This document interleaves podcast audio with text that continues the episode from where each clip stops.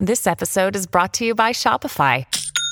Forget the frustration of picking commerce platforms when you switch your business to Shopify, the global commerce platform that supercharges your selling wherever you sell. With Shopify, you'll harness the same intuitive features, trusted apps, and powerful analytics used by the world's leading brands. Sign up today for your $1 per month trial period at shopify.com slash tech, all lowercase. That's shopify.com slash tech.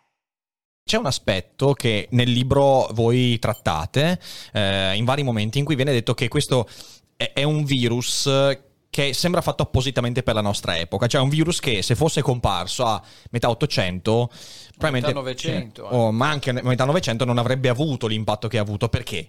Perché mancava intanto il, il target fondamentale che è stato colpito in modo più radicale dal virus, cioè gli anziani. Eh, negli ultimi cento anni l'aspettativa di vita si è alzata eh, notevolmente, gli ottantenni sono diventati un numero che prima era impensabile e proprio gli ottantenni sono quelli che hanno, mi sembra, oltre il 20% di rischio di mortalità con questo virus. E in secondo luogo, cosa che secondo me è ancora più interessante, eh, non c'erano le terapie intensive così come noi oggi le utilizziamo, quindi ci sarebbe stato meno eh, target di riferimento per la mortalità e comunque le persone colpite da questo non avrebbero avuto la possibilità di essere curate come oggi riusciamo a fare, quindi non ci sarebbe stata la saturazione degli ospedali, via dicendo. Quindi sembra un virus pensato appositamente per la nostra epoca. Però io qui la domanda vorrei ehm, rivolgerla prima di tutto a, a, a Gilberto.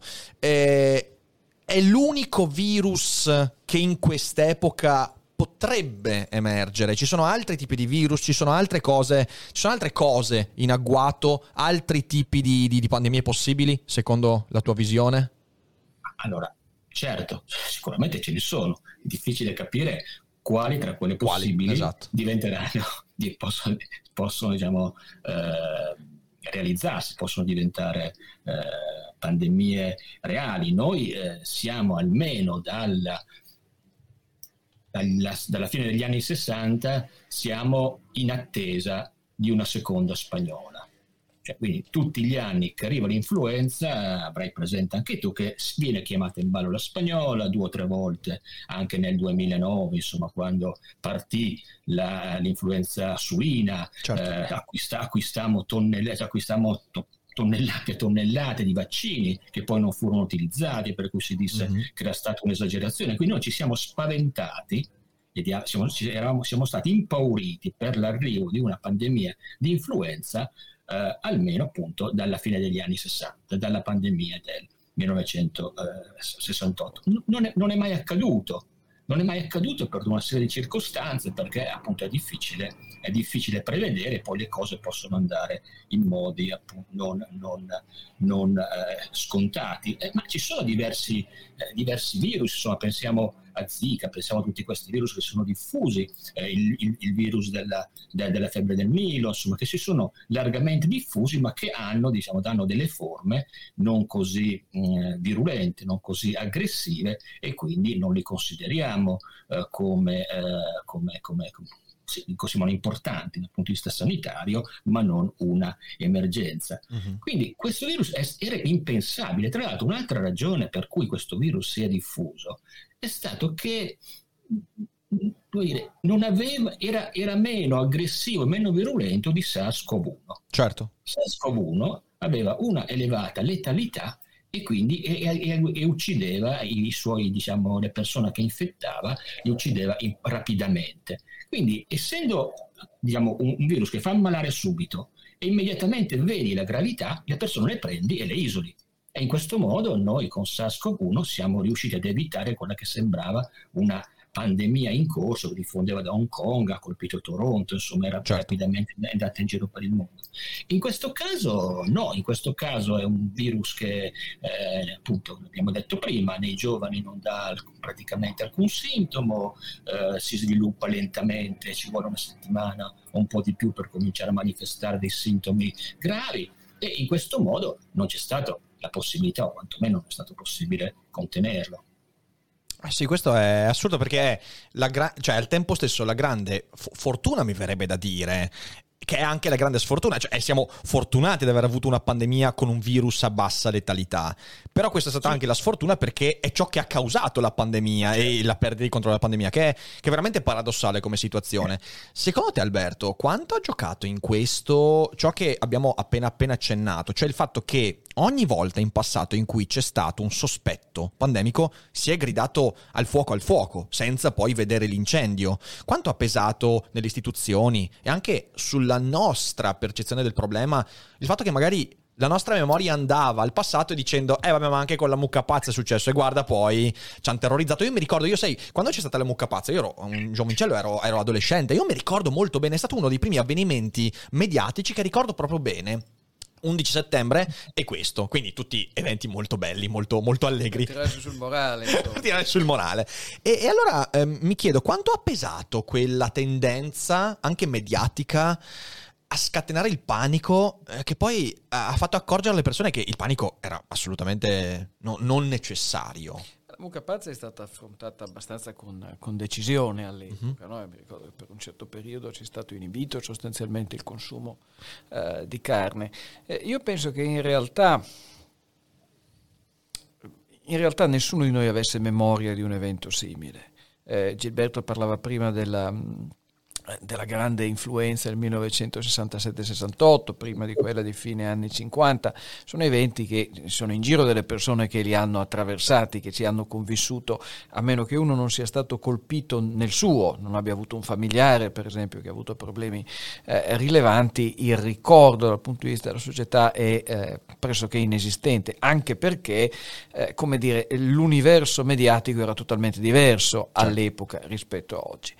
Quindi secondo me non, non c'era tanta memoria, eh, io non credo che ci sia un problema di come all'inizio si è detto tante volte, ah non è stato aggiornato il piano pandemico eccetera eccetera, alla fine gli eventi sono unici e questo è stato un evento eh, imprevisto, eh, ma anche se stiamo nell'immediato, eh, se noi torniamo indietro e pensiamo a quello di cui si parlava eh, a Davos, eh, a fine gennaio eh, 2020, quindi quando eh, c'era già il certo. virus, quando già dalla Cina arrivavano notizie eh, di un certo tipo, a Davos si parlava solo di clima. Eh, la notizia era che Greta era a Davos ed era l'unica questione di cui eh, questi grandi manager tanto interessati al futuro e anche al futuro prossimo della società discutevano. Certo. Quindi anche nel, nell'immediato forse c'è stata una sottovalutazione eh, più grave che in prospettiva. Poi per eh, tutti noi, per persone della nostra età, ma anche per persone un po' più un po' più anziana è stata effettivamente una prima volta e, e, questo spiega secondo me la fortuna nell'immediato di alcune delle politiche più rigide, più di chiusura. Cioè eh, hai paura, sei in una situazione eh, sconosciuta, le due cose si saldano e quindi eh, tendi sostanzialmente ad aspettare qualcuno che arrivi e faccia qualcosa. Certo. Anche se questo fare qualcosa è chiuderti in casa. Per cui dal punto di vista, eh, proprio questo è un libro che si dedica abbondantemente no? a quelli che sono i, i, problemi cognitivi delle persone e che ci rendono così difficile comprendere e mettere in prospettiva la situazione nella quale ci troviamo. È comprensibilissimo che lì per lì ci sia stata una reazione di quel tipo, finalmente arriva, cioè, che, che, qualcuno abbia trovato, come dire, nel, nel, professor Conte, per esempio, l'uomo forte del certo. quale sentiva di avere, eh, di avere bisogno. Per quello che riguarda la memoria, io non, non, credo che la memoria ci abbia portato a sottovalutare, anzi forse semmai il contrario, l'assenza di memoria, mm. il, il, senso della, de, della, novità, di trovarsi eh, veramente in acque per noi inesplorate, soprattutto eh, all'inizio, poi è chiaro che col tempo eh, magari noi ci, ci, inganniamo sul rischio che percepiamo, questo è un altro problema, ma lì per lì credo che abbiamo avuto una prima fase iniziale di grande sottovalutazione, poi invece quando, eh, la, quando il virus arriva in Italia, quando la pandemia eh, comincia a diffondersi a, tra- a, partire dal nostro paese, certo. in realtà in Europa e in Occidente, lì abbiamo, proprio in ragione della paura e del senso di novità, desiderato fortemente che qualcuno arrivasse e mettesse a posto le cose. È il messianesimo a cui ci aggrappiamo sempre quando, quando accade qualcosa. E anche il millenarismo, perché poi è chiaro che eventi di questo tipo suscitano esattamente quella cosa lì, no? Certo. Eh, l'impressione di essere in un film catastrofico eh, a molti fa desiderare più o meno consciamente la fine del mondo e, e, quindi anche entrare in quei riti di purificazione che in vista della fine del mondo eh, diventano spartiacque anche perché ai no. in questa pros- prospettiva non siamo mai noi i purificati siamo sempre quelli che si salvano in qualche modo quando vediamo un film dell'orrore non siamo mai noi quello che viene sacrificato dal gruppo ma siamo quelli che sopravvivono fino alla fine e quindi, ci, quindi sacrifichiamo questa... i runner esatto i runner esatto esatto esatto. È una cosa, una cosa interessante. Un aspetto che eh, sicuramente dal punto di vista ehm, mediatico ma anche scientifico ci ha preso alla sprovvista la reazione delle personalità che avevano o dovevano avere una credibilità nell'ambito scientifico. Ora, io credo di non mentire dicendo eh, di non aver mai sentito in televisione qualcuno che avesse il coraggio di dire ah, questa cosa non la sappiamo non o non so, la so. Certo. Le, le, parole magiche che sono sparite dal dibattito pubblico perché tutti comunque avevano una tesi su tutto, mi ci metto in mezzo anch'io. Anch'io ho detto delle cose eh, attraverso i miei canali. Ho il vanto di non aver mai troppo approfondito certe questioni, però mi è capitato di dire ah, eh, questa cosa secondo me è così, quando avrei fatto meglio dire mm, no, forse è meglio se sto zitto e prima mi informo. E ci è capitato un po' a tutti, però questa cosa è avvenuta anche con gli, gli esperti, questa, questa, questa, parola che ormai ha preso dei significati incredibili, impensabili soltanto due anni fa. Eh, e allora vorrei chiedere a, a Gilberto, eh, come secondo te è possibile ricostruire, e se c'è necessità di ricostruire nell'opinione pubblica, una credibilità nell'ambito appunto di virologi, epidemiologi, quando la gente è scottata perché magari ha seguito la campana che cercava di, di diciamo così, sostenere, si è trovata a dire ah ma però questo qua non è che mi ha detto tutte quante le cose di cui avevo bisogno. E intanto c'è stata questa crollo di credibilità. Io ho un po' percezione di sì, ma magari la mia percezione è sbagliata. Sì, anche secondo me un po' eh, di perdita di, credibilità forse c'è stata. Eh, ma secondo me non necessariamente tra coloro che invece continuano a guardare i talk show e si aspettano l'ennesima lite tra un virologo e un clinico su questioni di cui nessuno dei due magari capisce niente, per esempio di biologia. Cioè, abbiamo assistito eh, a cose eh, che anche, anche, dal punto di vista dell'uso che si può fare dagli esperti, ora teniamo conto che gli esperti non sono scienziati, cioè gli esperti sono delle persone che hanno e usano un tipo di conoscenza eh, più o meno assodata per eh, inquadrare dei problemi e fornire alle istituzioni, ai politici eh, degli strumenti su cui prendere le decisioni. Gli scienziati sono altre figure, cioè gli scienziati fanno ricerca, gli scienziati vogliono conoscere la prossima cosa non conosciuta che certo. esiste, quindi hanno un atteggiamento completamente diverso. Eh, infatti qualcuno che è uno scienziato e che è andato in televisione, è stato molto attento, molto prudente e non parlava mai al di fuori diciamo, di que- delle cose che si potevano dire perché erano, sta- erano stabilite da norme eh, diciamo, eh, governative oppure che erano cose che lui conosceva perché le studiava per sua competenza. Quindi eh, è stato uno, una, una, una, scena piuttosto, eh, uno spettacolo piuttosto curioso perché come tu eh, sai bene noi credo che non avevamo visto mai un numero così grande di scienziati in televisione, nemmeno se andassimo a prendere tutte le televisioni del mondo, tutti i palinsesti del mondo degli ultimi dieci anni, e mettiamo, cioè, è una cosa ormai ancora oggi, insomma, eh, costantemente abbiamo queste figure. Ora, queste figure sono però, a mio giudizio, sì, insomma, fanno perdere un po' di fiducia nella scienza in generale e nel ruolo eh, che eh, la scienza e gli scienziati possono svolgere per governare alcune minacce, alcuni problemi eh, sociali. Ma eh, questa perdita di fiducia io mi auguro che rimanga diciamo, eh, localizzata e, circoscritta a questo genere di persone, che sono accademici, che sono persone pubbliche, eccetera, e che non vada a, rive- a riversarsi sui medici, eh, certo. Cioè, su, al- su altre figure eh, su altri tecnici che sono vicini ai pazienti, vicini a coloro che hanno bisogno invece di avere dei consigli, che gli si spieghi qualcosa, che non li si tratti appunto eh, con, uh, usando un, un neolatinorum se, che, che, che, capiscono solo loro, eccetera, eccetera.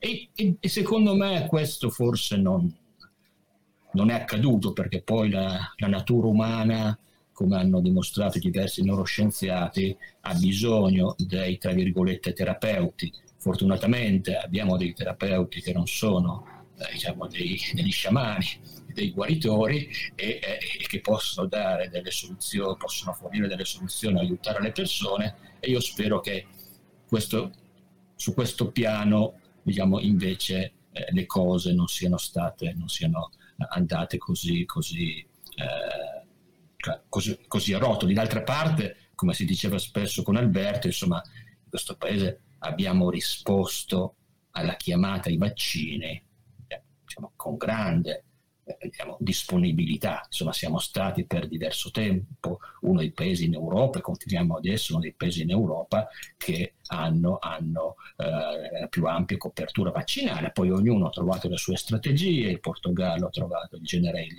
l'ammiraglio insomma, che è riuscito a, a, a, a, mettere le cose in modo tale da avere subito un seguito, però insomma questo, questo significa che ancora quindi una, una, una, fiducia verso gli operatori sanitari veri, non quelli eh, che sono gli esperti che vanno in televisione, persiste. Quindi diciamo così, c'è la speranza che le persone, l'opinione pubblica riescano a separare i due ambiti, eh, di, di, cioè, vedo, vedono ancora il vantaggio nel uh, andare dal medico, magari poi anche questo può sopravvivere al fatto che sì, il virologo... Sì, sì, sì, sì, Comunque dal, dal, medico ci vanno quando stanno male, certo. la televisione la guardano comunque quando in realtà non hanno un vero problema sì, sì, eh, di salute e per far passare un po' di tempo. Quindi secondo me, anche se non, forse se non lo non ci arrivano coscientemente, poi nella pratica ne seguono invece quelle che possono essere le strade pragmaticamente più, più, più migliori, insomma, migliori per loro. Sì, è anche un problema di reputazione sociale del medico, cioè la reputazione sociale del medico è importante che sia elevata perché, perché eh, quando il bambino che va bene a scuola dice alla mamma io voglio fare il dottore da grande, la mamma gli dice bravo, no, non levatelo dalla testa eh, che finisci come quelli lì che si tirano i pesci in faccia uh, da Flores. Sai cosa no? dicevo io a mia mamma quando lei mi diceva cosa vuoi fare da grande? Io ho dato una risposta leggendaria a mia madre. Gli ho detto io da, avrò, avrò avuto 7-8 anni, io voglio fare il disoccupato, le ho detto. Eh, effettivamente faccio il filosofo, quindi ci sono andato molto vicino. Ok, molto Perché vicino. Hai cercato Però una cosa... Sì, sì, no, cioè nel senso io mi sono incuneato, ho detto no, io, lo, io vado fino in fondo, vado fino in fondo e quella lì è la strada. Ok, no, disoccupato quello... retribuito. Guarda che la, la problema della percezione sociale dei mestieri è grandissimo. Mm-hmm. E, e noi alla fine eh, abbiamo avuto questo straordinario progresso del, della medicina e della scienza medica perché si sono incastrate tante cose, perché c'è stato il progresso tecnologico, ma anche perché a un certo punto i medici hanno smesso di essere sostanzialmente... Eh, de, delle figure a metà tra il parrucchiere e il sacerdote eh, e pertanto eh, l'apprezzamento sociale è enormemente cresciuto, la medicina è cominciata a essere affidabile, la gente si fidava eh, non solamente per, per, un conforto ma con la prospettiva di una cura. Quindi eh, la, diciamo così, la, reputazione dell'esperto è, è, scesa ai minimi termini, ormai certo. il virologo è peggio dell'economista eh, in televisione, che è, è tutto dire. Ma eh, per la vita delle persone, anche per il futuro del paese, è importante che la reputazione dei medici sia elevata e tanti bambini scelgano di, di, di sognare sì. di andare a fare il medico. Beh, adesso una delle cose di cui si parla è riformare la, la figura del medico di base, che insomma, voglio dire, se c'è, ecco, forse anche, anche lì eh, io ho letto varie cose, non credo di poter parlare di una categoria in generale, però nell'ambito della relazione fra medicina di base, quindi il medico di famiglia e le famiglie e i problemi, ci sono stati svariati momenti molto problematici, dei cortocircuiti forti. Quindi speriamo anche che da quel punto di vista lì si metta, eh, diciamo così, in, in, moto un meccanismo che permetta a queste persone di fare meglio il loro lavoro, anche dal punto di vista della digitalizzazione, dal punto di vista della capacità di decisione che oggigiorno mi sembra insomma abbastanza problematica. Eh, però una cosa che, a, a cui mh, mm, mi piacerebbe passare adesso è appunto la risposta dell'opinione pubblica e, e qui chiamo in causa Alberto perché eh, allora come abbiamo detto ancora nella chiacchierata di un anno fa eh, e che eh, ribadite in questo libro, è comprensibile che in un momento di crisi, eh, di paura, ci sia una chiamata forte alla centralizzazione, a una programmaticità che venga decisa dall'alto verso il basso, quindi a una, potremmo dire, statalizzazione inteso in senso ampio, di ogni decisione. Eh, è comprensibile perché in un momento di paura anche l'adulto sente di doversi affidare a qualcuno. Il motivo per cui ci affidiamo agli esperti è che riconoscendo il loro essere esperti diciamo ok, io faccio un passo indietro. In un momento in cui la confusione è grande, cerchiamo sempre qualcuno a cui affidare, perché magari prenderci le responsabilità potrebbe crearci più danni che altro. Quindi è comprensibile. Però dall'altra parte ciò che un po' mi preoccupa è vedere come ci sia un movimento When you need mealtime inspiration, it's worth shopping Kroger, where you'll find over 30,000 mouthwatering choices that excite your inner foodie. And no matter what tasty choice you make, you'll enjoy our everyday low prices, plus extra ways to save, like digital coupons worth over $600 each week. You can also save up to $1 off per gallon at the pump with fuel points. More savings and more inspiring flavors make shopping Kroger worth it every time. Kroger, fresh for everyone. Fuel restrictions apply. Che io oserei definire continentale questo punto, da questo punto di vista, che trasforma questa naturale e temporanea richiesta di centralità e decisionismo, eh, eh, questa abdicazione alla libertà, eh, con una costruzione di un sistema che in realtà va verso quella direzione per prendere qualcosa di temporaneo e renderlo permanente. C'è un libro io, eh, di cui ho letto qualche stralcio all'università e che, mm, di cui si sta riparlando in questi giorni, di Alexander Kojev, se ne è parlato nei giornali, ne ha parlato Henri Levy, che si intitola L'impero latino. In questo libro Kojev, da buon hegeliano, peraltro pensatore che io, di cui ho grande stima perché l'ho letto e l'ho apprezzato, le sue lezioni su Hegel sono bellissime, e però dice a un certo punto, guardate, il modo di vita anglosassone, che lui individua in tante, in tante porzioni di cultura anglosassone, non è l'unico modello di vita, esiste anche il modello mediterraneo. E nella costruzione di questo, di questo pensiero, Coget dice fondamentalmente una cosa, che il modello mediterraneo è contraddistinto da eh, il valore dell'ozium, eh, quindi il fatto del rovesciamento fra etica ed economia, cioè l'economia deve essere soggiogata all'etica e non il contrario, e poi ha questa necessità di appunto imperium, ok? E in questo libro, che è molto affascinante, molto affascinante, infatti io secondo me andrebbe anche riedito, non c'è in italiano, però è un libro interessante, affascinante, però si può vedere dal mio punto di vista che Coget ci ha visto avanti, cioè noi oggi ci troviamo in una situazione in cui tante concomitanze, per esempio eh, il, fatto che la Merkel adesso se ne va dallo scranno tedesco e quindi avremo un governo socialdemocratico e tutta una serie di altri fattori, porta a spostare il potere europeo verso il Mediterraneo, dove la richiesta sia da parte del popolo che da parte del potere è molto più di una centralizzazione, molto meno di un pensiero liberale. E quindi la mia preoccupazione è, ma ci troviamo di fronte veramente a un ventennio dove tutta l'Europa secondo te, anzi secondo voi, andrà verso una centralizzazione sempre più forte, a un governo di tipo socialdemocratico in cui lo Stato avrà un ruolo sempre più forte o c'è ancora speranza per chi due idee liberali vorrebbe vederle concretizzate nella realtà? Non lo so, mm, francamente anche perché purtroppo temo che il problema non sia solo europeo. Mm. Cioè, eh, se pensiamo ai paesi che hanno avuto per ragioni comprensibili storicamente che Gilberto sa spiegare meglio di me, ma che hanno avuto la reazione più illiberale eh, forse alla pandemia, ci vengono in mente due paesi eh, del Commonwealth, eh, l'Australia e la Nuova Zelanda. Certo. Eh, se pensiamo eh, a paesi dove la polarizzazione politica sta producendo esiti più lesivi, per esempio, della libertà d'espressione, mi viene in mente purtroppo gli Stati Uniti, eh, che sono la patria del walk, della cancel culture, eccetera. Per quanto riguarda l'Europa, personalmente sono un po' più ottimista uh-huh. eh, sul governo tedesco perché penso che per quanto i socialdemocratici tedeschi possano volere un po' più di spesa pubblica, non desiderano più spesa pubblica a vantaggio dei pensionati italiani. Eh, quindi non so bene cosa dire. Eh, a, a, livello più generale direi questo, il problema della pandemia da un punto di vista eh, del futuro delle nostre società, del futuro della nostra libertà, è che è stata interpretata da un numero rilevante di eh, intellettuali e politici come una grande occasione palingenetica come un momento nel quale mettere le mani nella società e cambiarla. Eh, sulla base di questioni che non hanno a che fare, eh, ben inteso, con l'emergenza sanitaria, perché non stiamo parlando, per esempio, di un aumento della spesa pubblica per rendere un po' più ridondante, magari, però utile in momenti emergenziali il nostro sistema sanitario. Eh, non stiamo parlando di eh, più borse di studio per gli studenti in medicina, di più terapie intensive non stiamo neanche parlando di più investimenti pubblici eh, per la ricerca sui vaccini che in qualche modo sono stati in realtà forniti al mondo, sì, da, dallo Stato americano che ha fatto il banchiere, ma ha fatto il banchiere delle imprese private.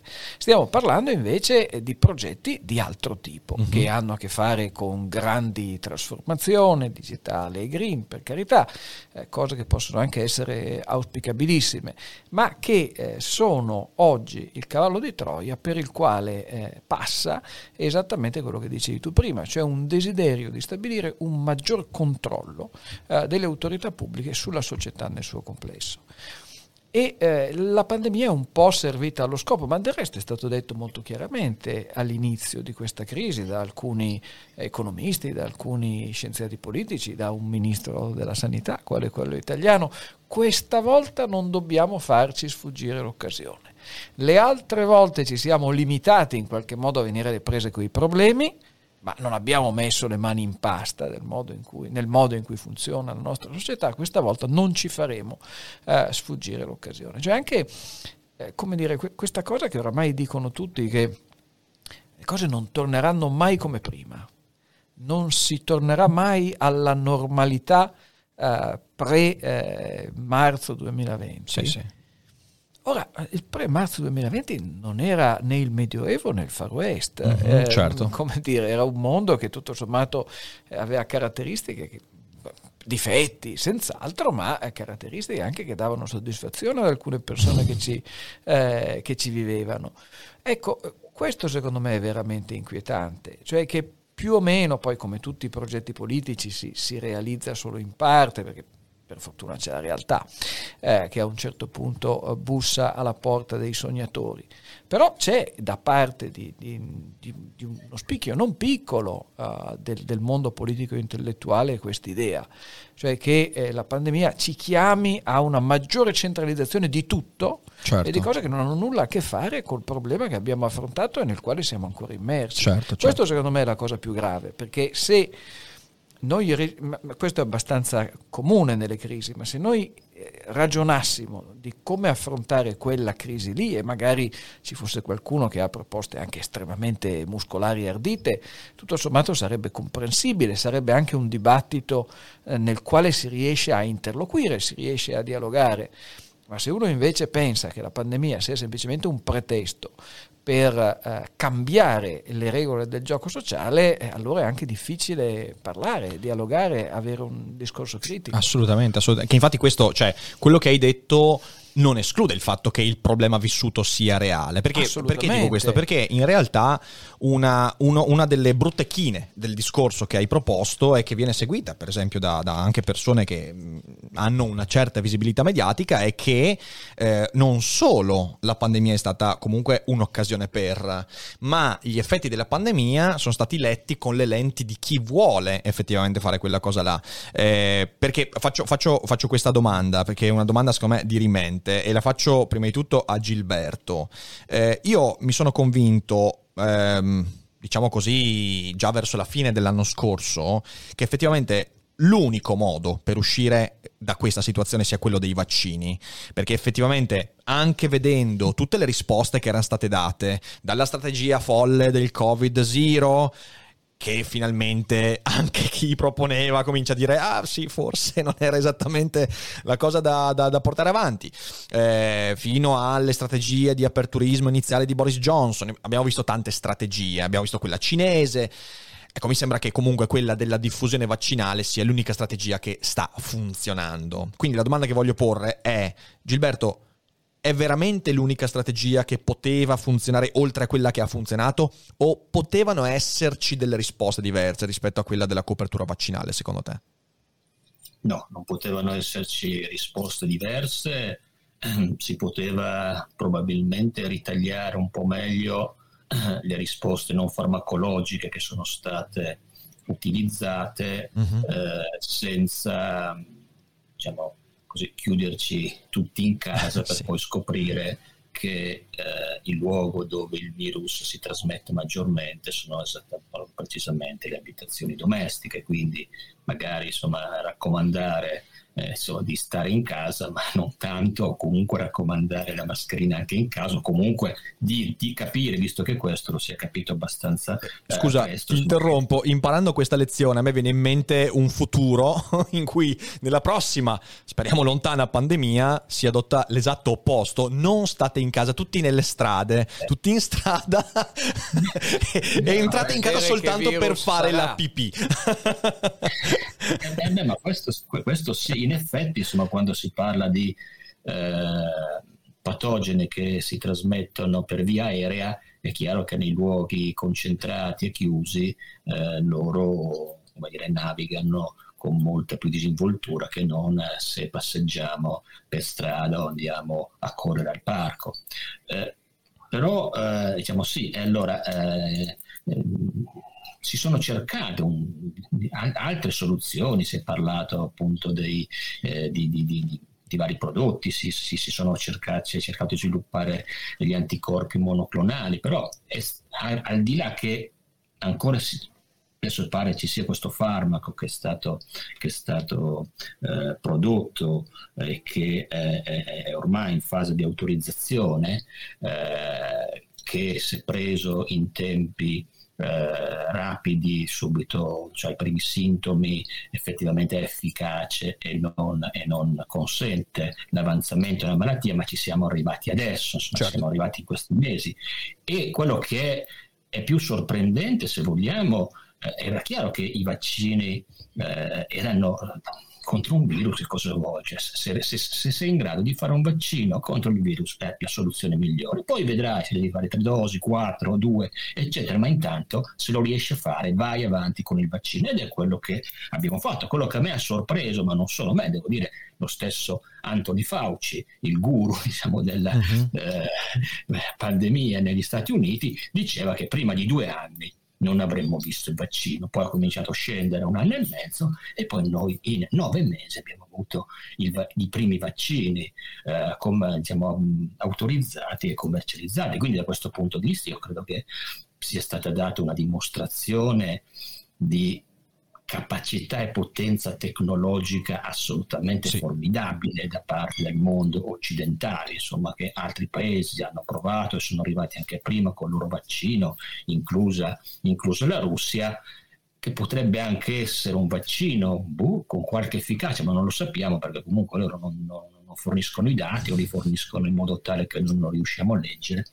Quindi sì, eh, i vaccini sono stati la grande grande, diciamo, la grande risorsa e, lo, e, e, fino a quando non avremo dei farmaci mirati eh, e davvero efficaci come potrebbe essere questo in arrivo, eh, continueranno ad esserlo. E c'è un paradosso che si apre in questo aspetto, perché ora io sospetto, ed è una cosa che in realtà voi nel libro esprimete molto bene, eh, ma è un sospetto che nutro da molto tempo, in un mondo dalla società chiusa i vaccini in nove mesi non sarebbero mai stati possibili, perché in realtà quando tu chiudi la società stai anche chiudendo la cooperazione internazionale. Noi andiamo ti verso un mondo... Ti posso, Come... ti posso correggere? Certo. Allora, in, nelle società chiuse, tipo la Russia, sì. il vaccino è arrivato prima, ma, ma i, diciamo, la sperimentazione del vaccino è stata fatta senza alcun controllo etico, sono stati certo. presi militari e adesso tu ti fai inoculare queste, sono state diciamo, per, percorse tutta una serie di strade che secondo diciamo, i nostri valori liberali, diciamo, noi siamo capaci di fare molto in fretta, ma non è che tagliamo le curve rischiando esatto. di andare ad ammazzare qualcuno che non vediamo dall'altra parte.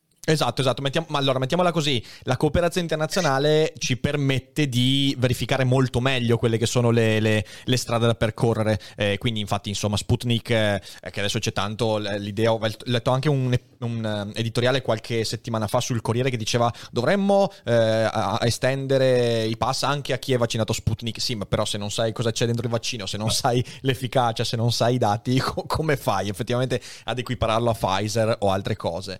Eh, però ecco, dicendo, eh, andando avanti sul ragionamento, eh, in una società che si chiude sempre di più, in cui la cooperazione fra diverse nazioni diventa molto più difficile per vari motivi economici, politici, io credo che quella stessa scienza che ci permette attraverso anche una cooperazione con la politica, perché la scienza coopera molto strettamente da direi 70 anni a questa parte con lo Stato.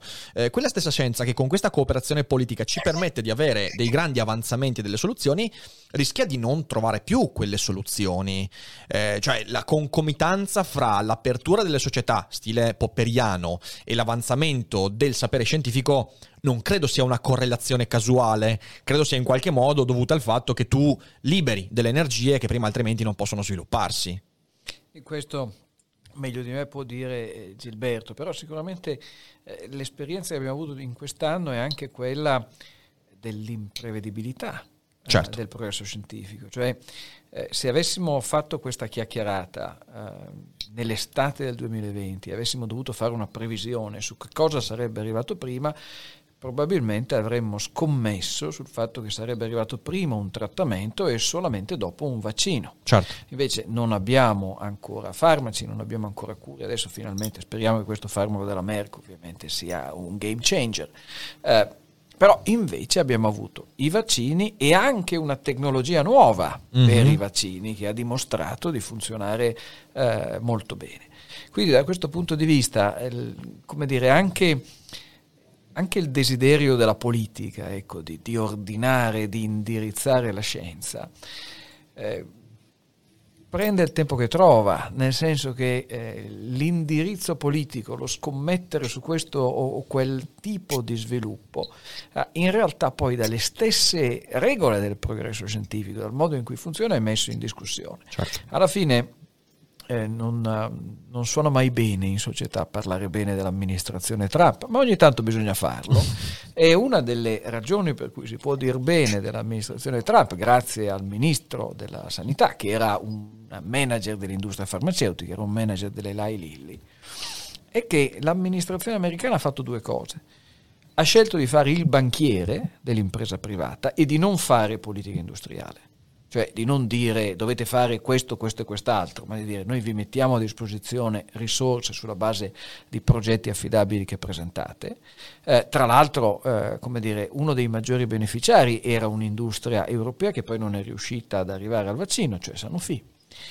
Quindi una scelta di fondo di quel tipo e la seconda cosa importante che ha fatto l'amministrazione americana e che speriamo ci resti in qualche modo anche negli anni a venire, anche in situazioni più tranquille, è stato esattamente ragionare sui tempi e sulle procedure, trovando il modo di accelerarle, ma senza tagliare le curve, certo. cioè mettendo assieme eh, una cosa che è tipica delle società liberali, cioè che ci sono dei protocolli, delle procedure, delle regole che ogni tanto magari fanno anche perdere un po' di tempo e però invece dall'altra la capacità di individuare questo appunto dovuto al fatto che il signore che in qualche modo ha guidato il processo aveva un'esperienza diretta di quell'industria lì e non di un'altra, eh, di individuare quelli che erano effettivamente i colli di bottiglia e le ossificazioni di carattere eh, burocratico.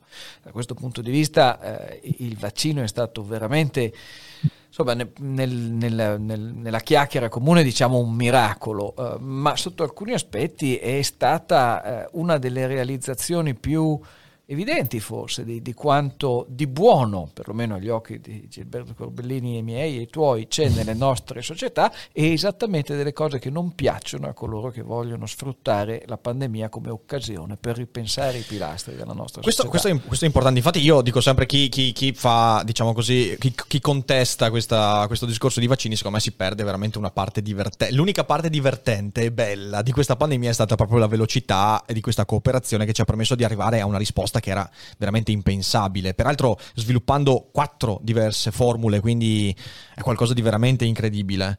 E, um, Gilberto, tu su questo cosa, cosa dici?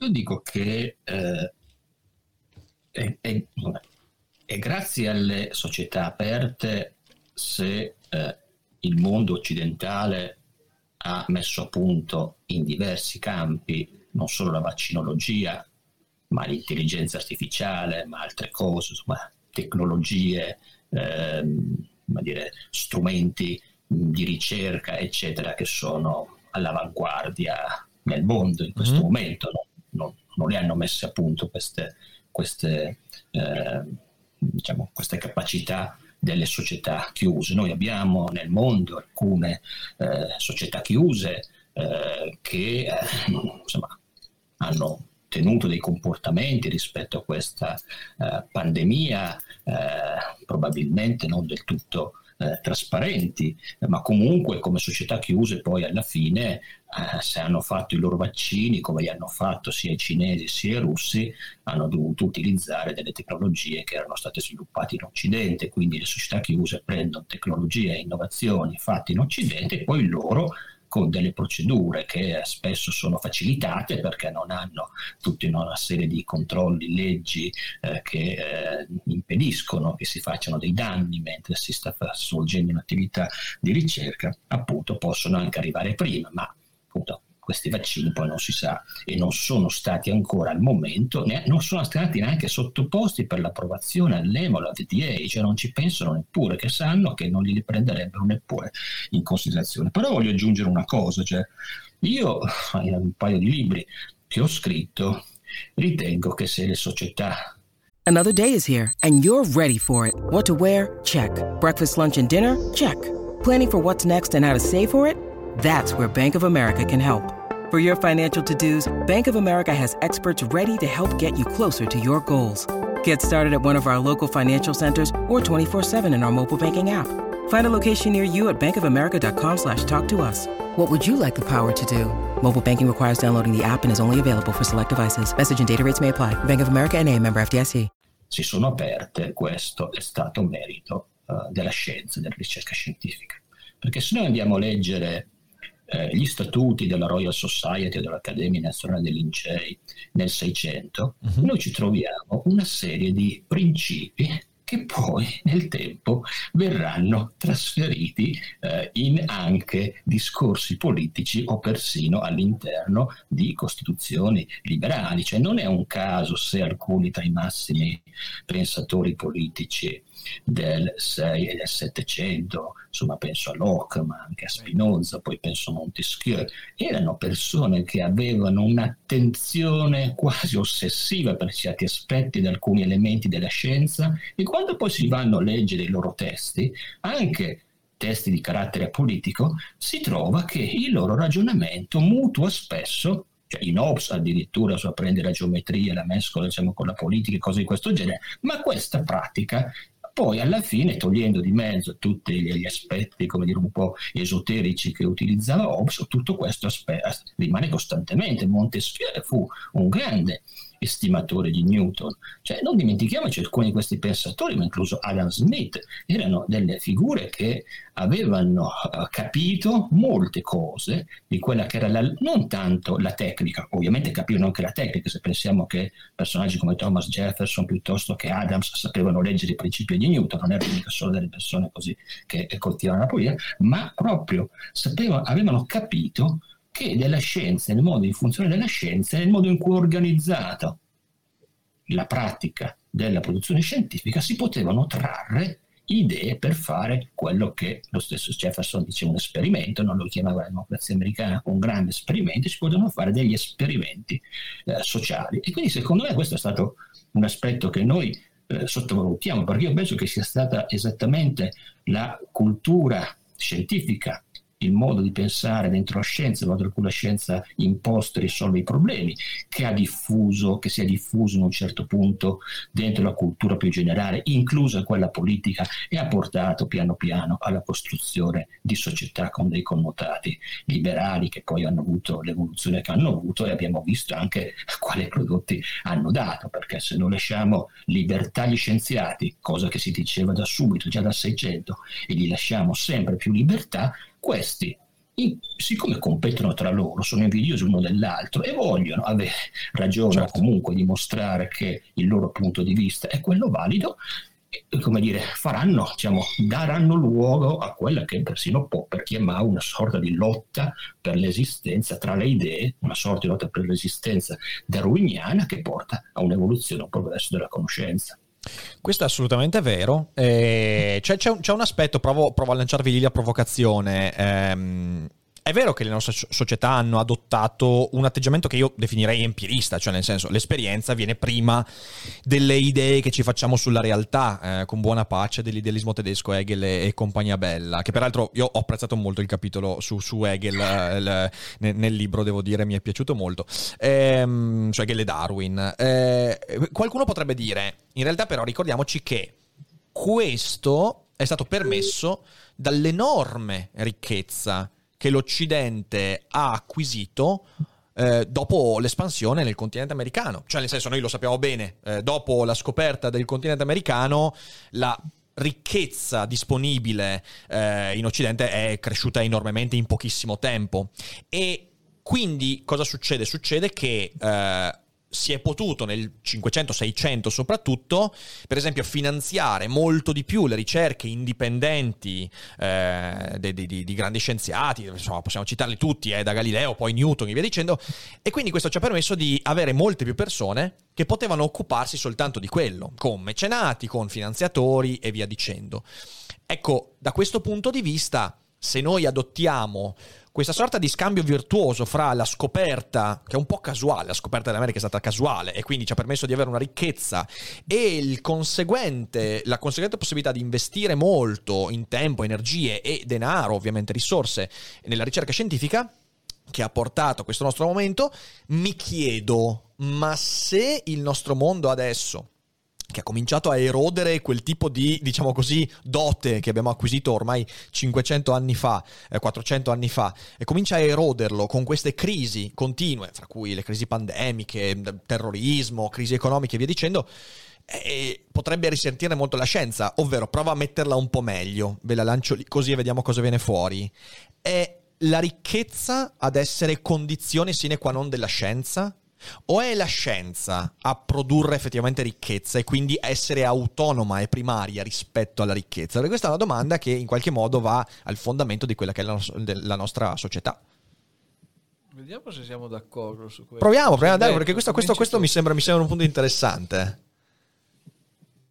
Chi parte eh, dei due? Io penso, io penso che vadano, vadano cioè, sia, sia come un, un un processo autocatalitico, cioè è, è chiaro che senza la ricchezza, senza eh, una disponibilità economica per eh, investire o senza una decisione politica di fare anche eh, dei debiti per investire in una grossa strategia di, eh, di, di, di eh, promozione, di, sviluppo della, eh, della scienza, secondo me è difficile pensare, insomma, se noi pensiamo alla, alla grande, al grande progetto di Vannevar Bush eh, subito dopo la seconda guerra mondiale, quando è stato messo in campo la National Science Foundation, quando si è deciso che eh, il governo avrebbe dovuto fare ingenti investimenti eh, per, per, per, per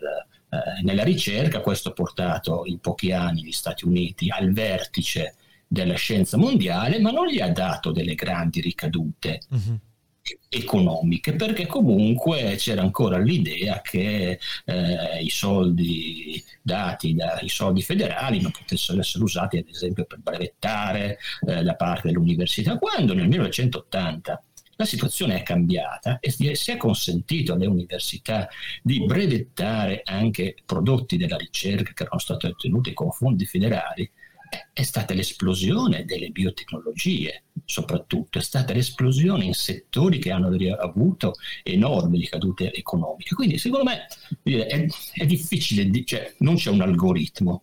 Uh-huh. Eh, ci sono diciamo, delle dinamiche diverse, ma le due cose, a mio parere, eh, vanno, vanno l'una, l'una in, in, in, concatenata con l'altra.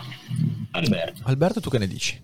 Se noi guardiamo in prospettiva, ripensando appunto alla nostra storia, come ci, ci inducevi a fare tu, vediamo che eh, da una parte c'è creazione di ricchezza, ma dall'altra c'è l'avanzamento tecnologico, dall'altra ci sono le scoperte scientifiche.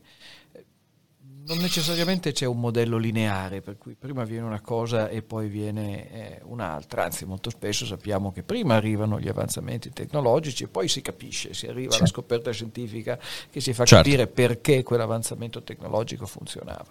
Quando noi abbiamo eh, quella grande... Diciamo così, quando la storia veramente prende eh, una strada diversa, cioè con la rivoluzione industriale, noi abbiamo costi eh, dell'innovazione tecnologica, della ricerca e anche del, della, per esempio dell'apertura di un'impresa che sono veramente molto modesti, cioè il capitale che c'era era assai limitato, ogni tanto gli imprenditori facevano anche delle operazioni un po' da pirati, per cui pagavano gli operai gli avventurieri, buoni, gli avventurieri. Quindi, mentre una cosa importantissima credo anch'io fosse il pluralismo, cioè mm. il fatto che in Europa a un certo punto c'erano le corti che erano in competizione per avere i pittori eh, migliori, ma anche ogni tanto per avere gli scienziati che contribuissero qualche cosa e soprattutto cominciano a esserci dei posti, a cominciare dall'Olanda ovviamente, dove quando hai qualche idea che non puoi eh, stampare eh, in Francia, per esempio sai che lì la puoi stampare, sai che esiste un refugio un peccatorum dove al limite se dalle altre parti non, non puoi dire la tua, non puoi fare l'esperimento, lì ti è consentito. Certo. Quello senz'altro. È chiaro che il mondo di oggi richiede eh, capitali assai diversi, però io credo che il problema più grosso da questo punto di vista, anche eh, per... Eh, sicuramente per l'avanzamento tecnologico, non necessariamente per la ricerca pura, però sia eh, l'iperregolamentazione. Cioè un, una cosa molto banale, noi usciamo da un trentennio forse, voto per pieno, di eh, strepitose innovazioni eh, in queste cose qui, eh, nei bits, come dice Peter Thiel, anche perché era un ambito nel quale i capitali riuscivano ad arrivare, le teste riuscivano ad arrivare e trovavano la strada un pochettino più sgombra. Certo. Eh, fare innovazione nell'industria chimica ha un peso regolatorio col quale ti devi confrontare eh, che è molto molto rilevante. Ogni tanto è protezionismo mascherato perché tu vuoi eh, tutelare gli insider a certo. spese degli outsider, però ha un peso regolatorio molto, uh, molto rilevante. Per cui anche da questo punto di vista secondo me la lezione della pandemia sui vaccini è rilevante. Cioè, eh, vuol dire che si può ripensare un pochettino a questi processi tenendo fermo lo scopo, sì. eh, che è quello ovviamente nel caso uh, dell'FDA, eh, sostanzialmente di avere un processo per il quale poi i consumatori si fidano del, del prodotto, poi eh, i pazienti si fidano di quello che viene loro eh, somministrato, ma ogni tanto andando a vedere il fatto che in qualsiasi organizzazione burocratica si vengono a formare eh, dei tappi eh, che hanno a che fare con ragioni e incentivi di tipo organizzativo, non con la questione, eh, non con la questione in sé.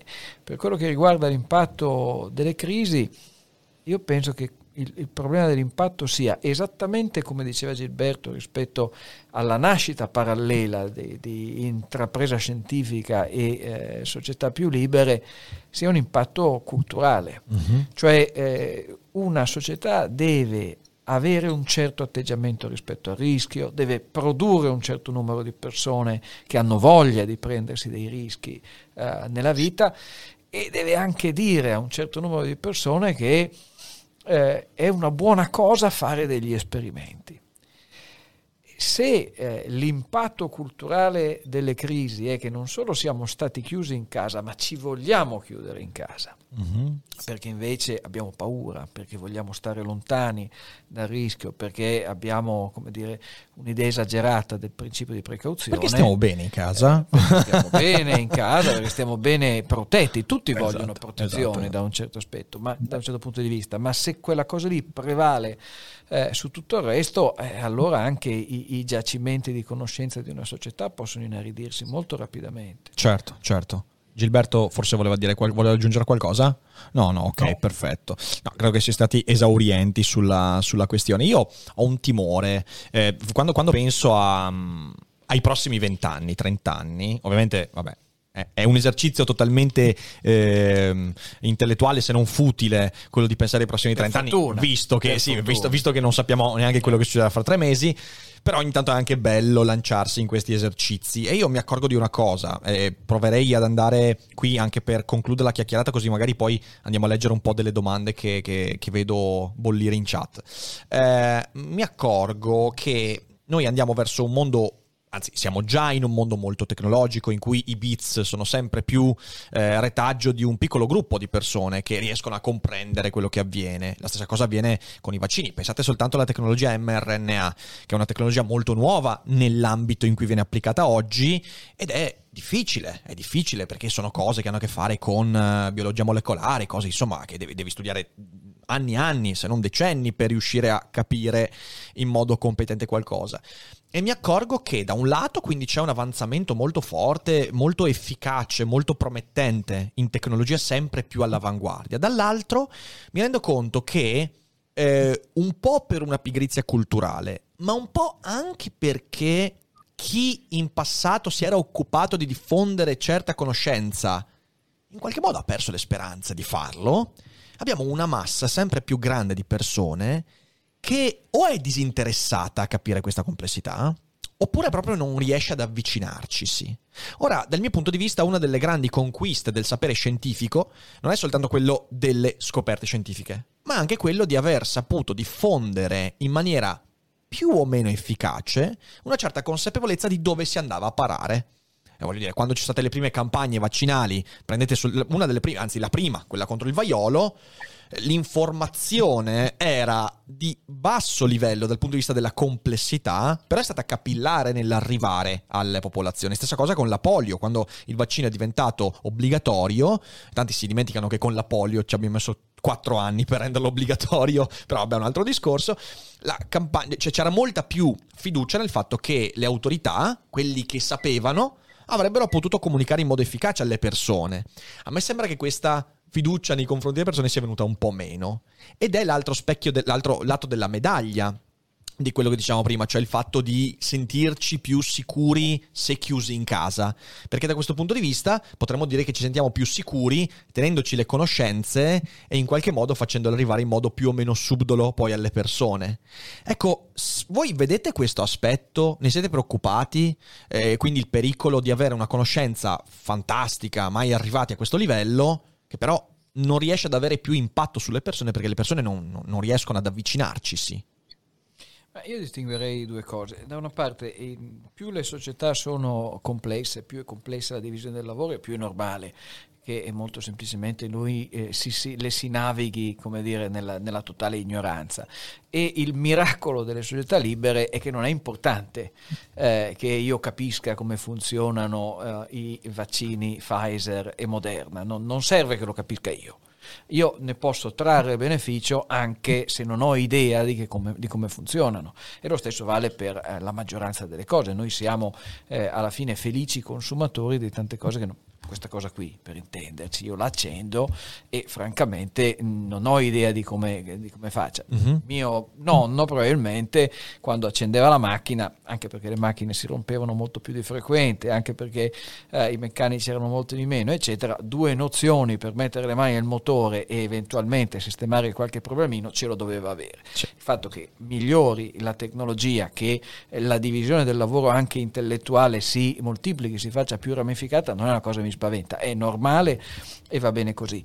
Eh, quello che va un po' meno bene invece, e che è un po' preoccupante, è che c'è tanta gente che pensa di sapere okay. e pensa di poter sapere. Eh, senza accorgerci che, eh, senza accorgerci tutti, che ci sono alcune cose che sono effettivamente estremamente complicate.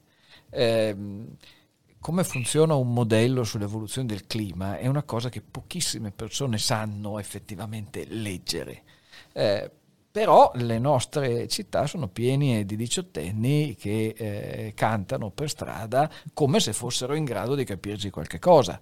E prendono un'informazione, delle nozioni che sono state semplificate, molto anacquate, eccetera, che per carità va bene perché significa che c'è una curiosità, significa che c'è una voglia di informarsi, però uno deve sapere qual è il genere di informazione che gli arriva, certo. cioè che è stata anacquata, semplificata, in alcuni casi anche estremizzata.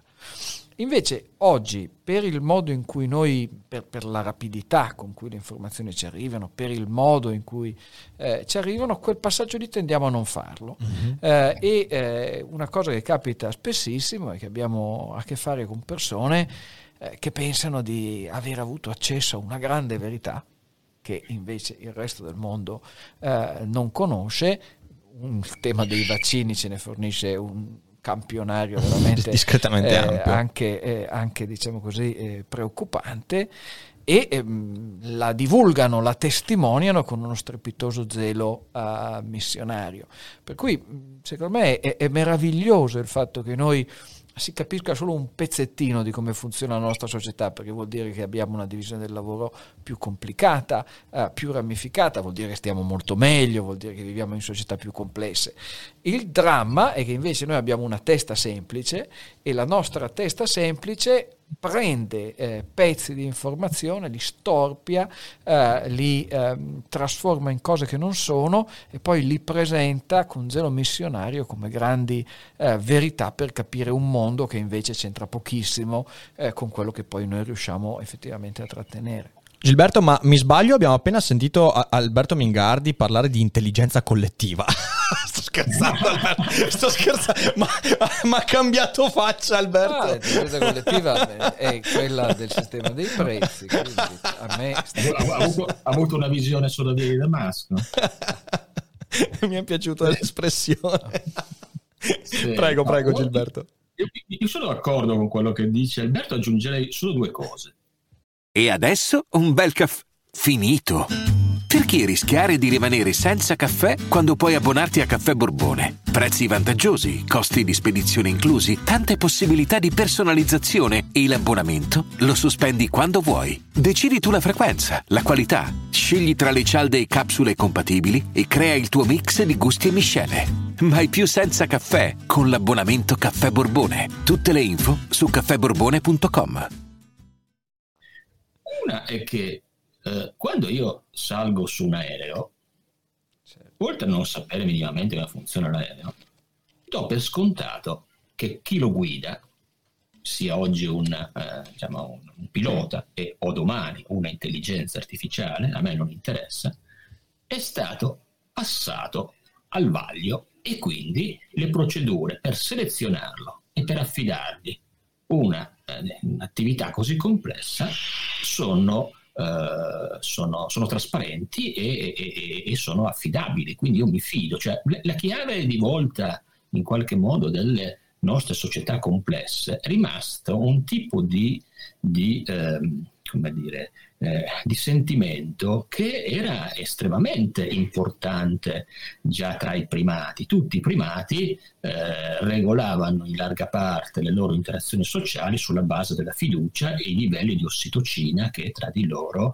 eh, riuscivano a, a, far, a, far, a, far, fluttuare positivamente. Quindi noi insomma, eh, abbiamo questa cosa, componente che è molto, import- cioè, è molto importante. Non è un caso che eh, alcuni paesi, in alcuni paesi la fiducia nelle istituzioni sia largamente superiore. Se vediamo come si sono comportati gli svedesi di fronte alla scelta di non fare né lockdown né imporre le mascherine, e con tutto il resto del mondo, o intellettuali interni che gli scrivevano: no, è uno scandalo, una vergogna, state uccidendo le persone. No, loro si sono messi nelle mani della eh, dell'epidemiologo e delle persone diciamo, che, eh, che, gesti- che, gestivano questa pandemia e ritengo, perché ritengono loro, ma anche i norvegesi che hanno fatto altre scelte, ma anche i danesi, ritengono di avere delle istituzioni affidabili cui si possono fidare.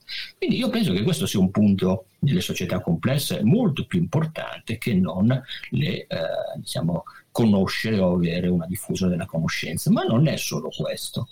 Eh, quando, uh, ho, uh, quando, quando, mio figlio è andato a studiare inglese in Nuova Zelanda, la cosa che ho notato era che tra i corsi che gli venivano proposti, e, poi, e per fortuna lui, lui, li ha presi, eh, anche sul mio suggerimento, ma poi alla fine fa un po' di testa sua, quindi li ha presi, corsi di statistica che non vengono in Italia insegnati nemmeno nei licei. Si fa un po' di teoria delle probabilità, ma una persona può uscire da un liceo in questo paese senza essere in grado di sapere cos'è un trial clinico. Noi abbiamo discusso in questi mesi di eh, come si controllano i vaccini, se, se, sono sperimentali o non sperimentali, se sono stati fatti troppo in fretta o troppo lentamente. Beh, insomma, secondo me i cittadini dovrebbero semplicemente avere alcune nozioni di base, quindi che riguardano soprattutto le metodologie, le procedure, alcuni strumenti diciamo, che gli consentono di eh, capire in che modo a livello governativo o nella società vengono prodotte certe cose in maniera che sia sicura, in maniera che i soldi che vanno a spendere gli, diano un, diciamo, gli, gli consentono di acquistare un prodotto efficace.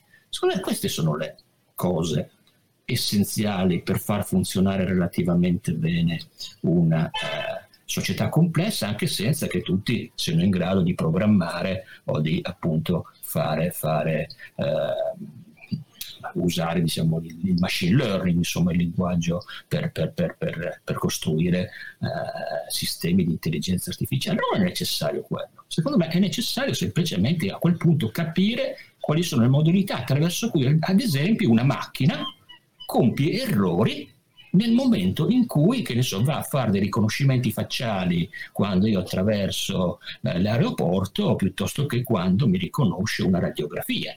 Io riesco a capire questo, poi i dettagli sono per gli smanettoni geniali che sanno sviluppare queste cose nelle maniere ovviamente migliori a beneficio di tutti quanti.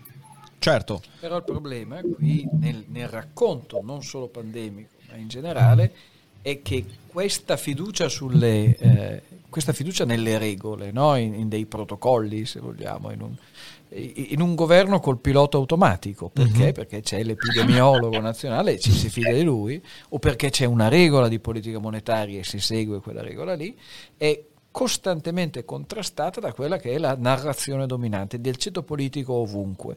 E la narrazione dominante del ceto politico è che invece serve la discrezionalità. Perché serve la discrezionalità? Perché tutti gli eventi sono sempre un passo così dalla catastrofe. Certo. Per cui ogni evento diventa, ne abbiamo parlato anche l'altro anno, credo, certo, una metafora certo. bellica, ogni volta sembra che siamo in guerra contro Hitler. Eh, in questo caso ci si è, si è, noi abbiamo sostanzialmente nel discorso pubblico antropomorfizzato un virus. Mm-hmm. Abbiamo parlato uh, di SARS-CoV-2 come fosse un generale con le sue armate eh, a risico, al quale solo eh, la grande sapienza dei nostri generali poteva opporsi. Il problema è che eh, ovviamente questa seconda narrazione funzionale all'interesse dei politici è purtroppo quella che funziona meglio anche per il nostro modo di certo, vedere le cose, quello certo. che ci viene istintivamente più verosimile, quella che ci appassiona di più anche certo, nel certo, raccontarlo. Certo. Eh. Io, io, sono molto d'accordo con quello che dite, alla fine dei conti eh, la suddivisione del lavoro intellettuale, delle capacità è una grande ricchezza. Mi rendo conto di un fatto, mi rendo conto che quando tu hai una società che suddivide così largamente le, le, le competenze, hai bisogno di un collante che sono gli strumenti che permettono alle persone di usare la logica. Cioè, nel senso, è quello il vero problema. Quello che diceva Alberto, cioè il fatto che, non so, tutti pensano di sapere delle cose. A cosa è dovuto quello? Il fatto che il nostro cervello ha fame di, eh, di colmare i dubbi. Okay, c'è una bellissima frase di, eh, in, nella serie Doctor Who. Oh, a un certo punto eh, c'è Wilson che è il, l'amico di Doctor Who, eh, no Doctor Who, scusatemi, Doctor House. Wilson gli chiede, stanno parlando di Dio. Oh, e, siamo, parlati, siamo passati da Massimo Galli eh, a, a House, Lori, esatto, House. E House, House, House, dice, io capisco perché le persone eh, nelle cose in cui, nelle cose ignote vedono Dio. Il problema è quando le persone vogliono mettere Dio nelle cose che non conoscono conoscono e che magari altri conoscono. Che è una formula interessante per dire, cioè nel senso tu devi colmare la realtà. Attenzione però, la sì. cosa drammatica è che questo non è che succede di meno tra le persone colte no, no, infatti, che invece infatti, tra le persone tra eh, virgolette questa, normali o comuni.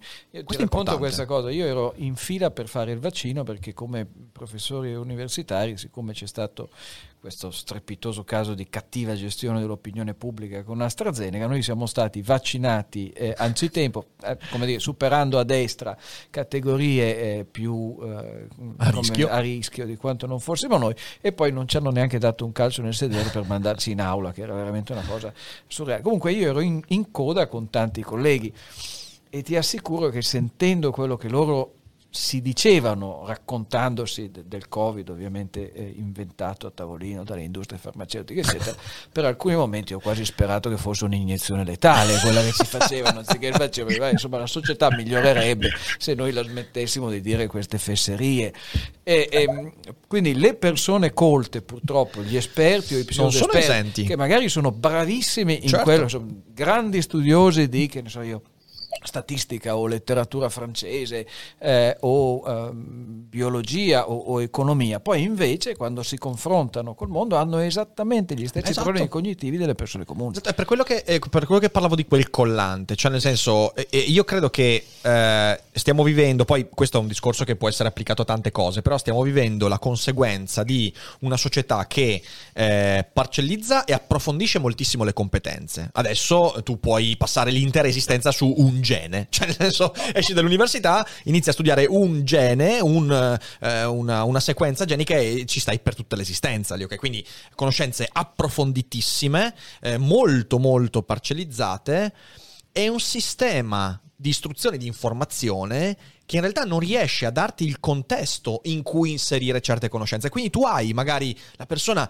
estremamente esperta in quell'ambito suo, in quell'ambito è infallibile, che però poi appena esce dall'ambito, ovviamente, eh, segue l'istinto. L'istinto è quello di dire io di quella roba ne so. È il classico esempio del professore che avendo studiato ontologia heideggeriana crede di poter disquisire anche di meccanica quantistica e va su YouTube, fa delle figure del cazzo incredibili, però comunque è convinto di quello che dice dice. E, e, e, mi rendo conto che questo è un po' il problema che stavo cercando di, di, di, di far emergere, eh, cioè è, è, quello che sta mancando, cioè il, il contesto culturale in cui dire, ok, io so che questa cosa, cioè, c'è la persona che si occupa di questa cosa e mi tengo il mio, ma ho lo strumento culturale che dal mio punto di vista sarà una mia deformazione, ma è un po' quello che ha sempre cercato di fare la filosofia, che è così bistrattata, infatti violentata in ogni ambito del, del percorso di istruzione è proprio quello che ti permette di dire ok, cioè io faccio pace con il fatto che non posso sapere quello che avviene lì. E, e, per questo tu rischi di avere una conoscenza che va ad approfondirsi infinitamente, e però poi tutti si rischiano di sentirsi slegati da quella conoscenza.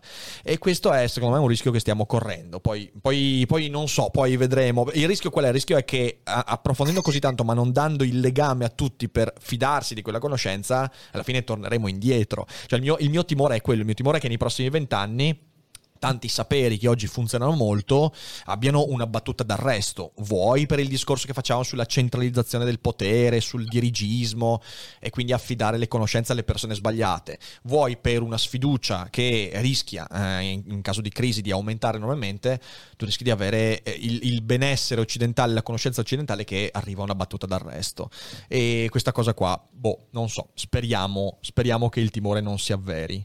E, ehm, se siete d'accordo, io passerei a leggere qualcosa della chat. Siete d'accordo voi? Così c'è qualche domandina sicuramente. Prima di passare...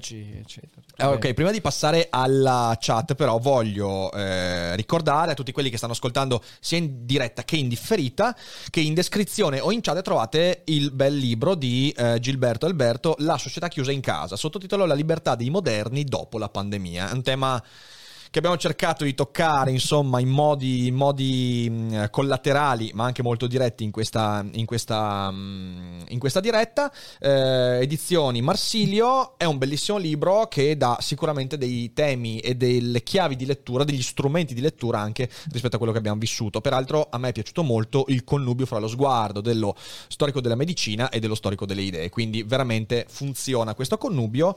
È uscito, è uscito il 23 settembre se non sbaglio, ok? Leggete leggetelo, lo trovate in descrizione, ve lo consiglio veramente. Detto questo, io ringrazio Alberto, ringrazio Gilberto per essere stati con noi. Questa parte non verrà ricaricata su YouTube perché poi le domande le lasciamo soltanto a chi sta vedendo la differita. Quindi, la diretta, scusatemi, quindi chi è in differita e non ha visto la diretta, mannaggia a voi. Eh, sappiate che ci trovate ogni giorno in live su Twitch e basta. Quindi grazie mille, grazie, grazie Alberto, grazie Gilberto e non grazie dimenticate... Grazie non dimenticate mai che non è tutto noia ciò che pensa.